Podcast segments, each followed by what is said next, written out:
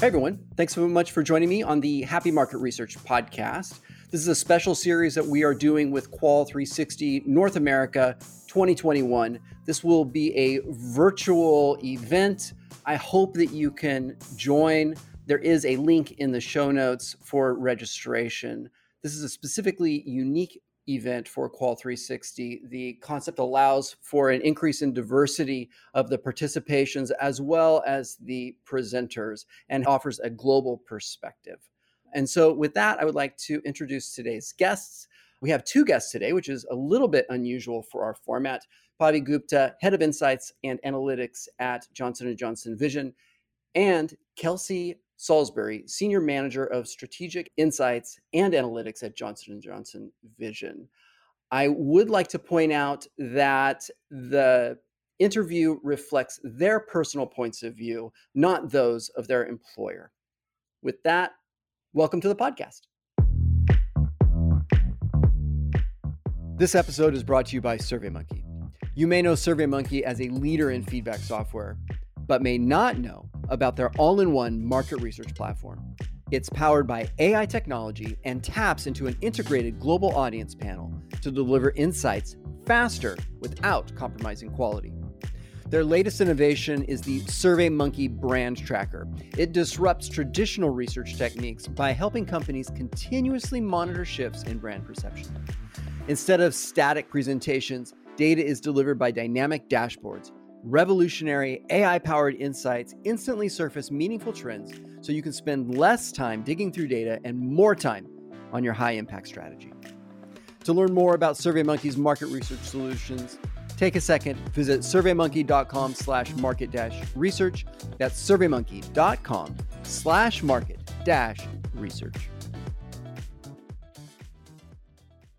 Thank you both for joining me on the Happy Market Research podcast today. It's an absolute pleasure to have you.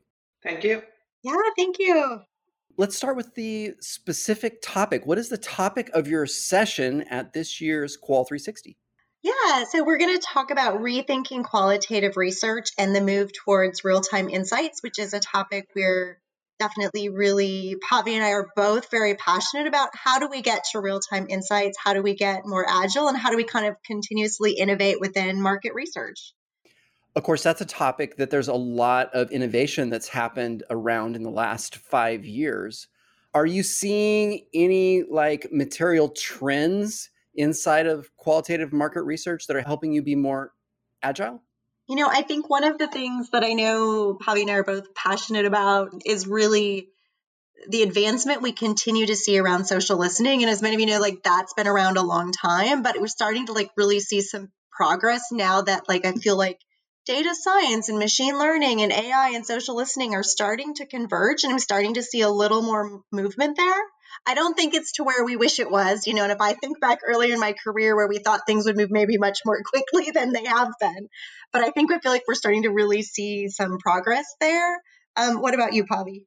Yeah, definitely. I would say that definitely is a trend. I, I would also add on that actually what has happened in the last few years uh, we have seen a complete explosion in the digital space, right? With social, digital, and mobile completely taking over the world in terms of everything that's going on.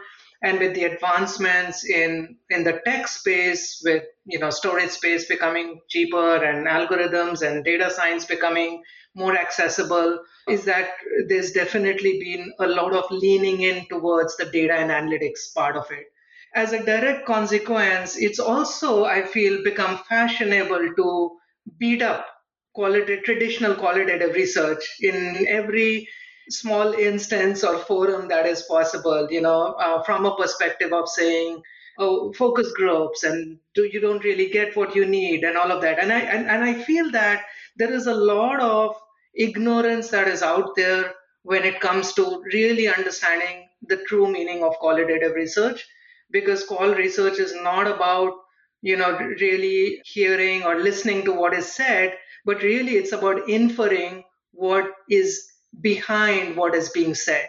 What is it that people mean when they say what they say? So you know i think that has been a little bit uh, an area of concern for us because the way we are structured is we look at insights data and analytics together because we believe that the true power is by stitching pieces together and integrating and therefore inferring to get to the deeper underlying you know reasons and understanding of the truth.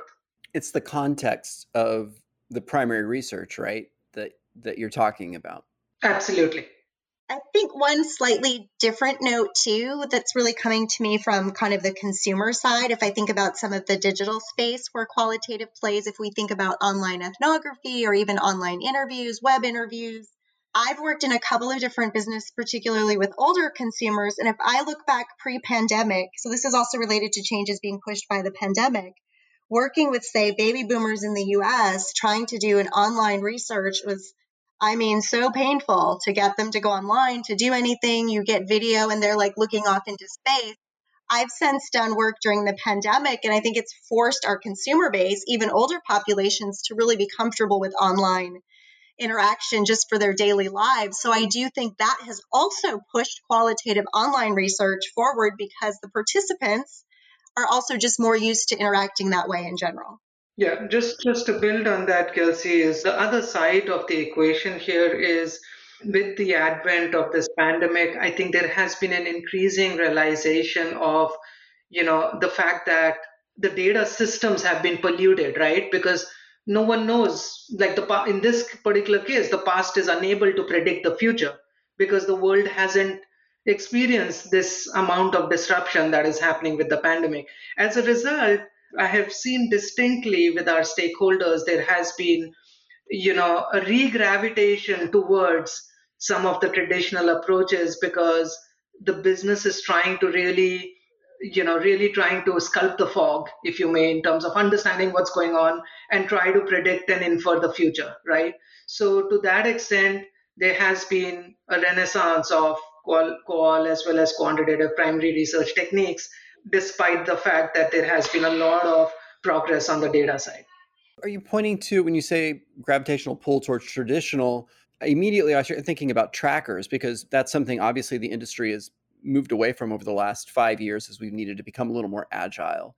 Are you seeing a resurgence of the tracker? So, in some small ways, yes. And I don't know whether this is kind of a fad or it's going to be a trend, but definitely, at least we have seen a more a little bit more concerted effort towards really trying to you know put our finger or tap into what's going on in that marketplace. How are the signals indicating what kind of likelihood of you know return to the new normal is right? However this doesn't mean that it's a traditional old world tracker. It's more about the philosophy of picking up that information in a much more agile manner and in some cases, it's kind of being like pulse checks. And in some cases, it's about how do you tap into the social digital chatter that is already out there as well. What do you think about in person as things start stabilizing and we're all given the, the shots? I would say for me, what's interesting is I was probably moving personally away from in person a bit even before. Just I've tended to work in particular segments of parts of companies within larger companies where I have the scrappier budgets. And so then moving to more digital based tends to help with some of those cost constraints, time zone constraints, etc. So I was actually moving that direction. You do lose some things when you're not in person. You lose it's harder to get some of those nonverbals. It's harder to get some of that read between the lines that you're really talented ethnographers and really talented qualitative people can get. But sometimes if you're making some of those trade off choices, some of that's kind of already gone by the wayside in some of the businesses I've supported. But I know, Pavi, that might be different on some from what you might have experienced. Yeah, yeah, I agree. And and you know, this is still unfolding, right? You still have I mean, who could have guessed that right now at a global level 2021 is on track to be worse than 2020 from a you know impact of the pandemic both in terms of cases as well as fatalities, right? Who would have thought that remember the time when we were wrapping up the year and looking to welcome 2021 and we all thought hey this is all behind us right? And i know that in the states we are feeling much better and you know few of the countries where vaccinations have taken off feeling much better. But then we got to remember that it's a globally interconnected world now. And as long as you know this is out there there is always a risk of some kind of a disruption that could come through So this entire space on kind of going back to in person is still, I feel, it's still an element that we don't know how this is going to play out. Is this impacting the way we are doing our work? To some extent, yes. And, you know, I, I feel in the shorter run, we'll still be okay. But in the longer run, there is a risk the longer we don't go back to in person in some ways or shape or form, the more likelihood that we'll start missing out some aspects of the depth and breadth of what we need to understand. My last question for both of you, and this is a staple on the on the show, so uh, a little bit off topic, but Kelsey, let's start with you. What is your personal motto? I, I know I found that to be a fascinating question, and I feel like I don't have any like good little quip to say, but generally speaking, what I always gravitate towards is I think about, you know, learning and growing and new experiences. And that's always the driving force for my entire life in terms of what's happiness and what's my journey, which probably is why I have such passion about continuing to push within the market research industry and continuing to innovate in what we do as well. Pavi, what about yourself? Yeah, definitely. So, uh, you know, one thing I'm really, really big on is what I call as the power of and, right? And uh, even in my personal life as a first generation immigrant, I believe in the fact that, you know, the fact that I've been exposed to two different cultures, growing and being born and brought up in one, and then, you know, adopting a different culture is like there are some great things that we can bring together. And there are some elements that we could, you know, probably kind of ignore or forget, right? So I bring that to my professional life as well from an aspect of, you know, when I look at insights and data and analytics. And I truly believe that we can get to a much deeper and broader understanding if we bring the power of and you know the power of leveraging primary research to, to do some parts you know understanding some parts of that equation using data and analytics and you know anything that's out there in terms of social listening or first party data and all of that to that gives you a different texture a different depth a different horizontal view if you may right but the power of bringing all of this together is how you could actually stitch the pieces together and actually you know put all that parts of the puzzle to get to that elusive understanding of the truth yeah creating that complete view of the customer, you've done a really good way of articulating how to do that. My guests today have been Pavi Gupta, Head of Insights and Analytics at Johnson & Johnson Vision, and Kelsey Salisbury, Senior Manager of Strategic Insights and Analytics at Johnson & Johnson Vision. Thank you both for joining me on the Happy Market Research podcast today.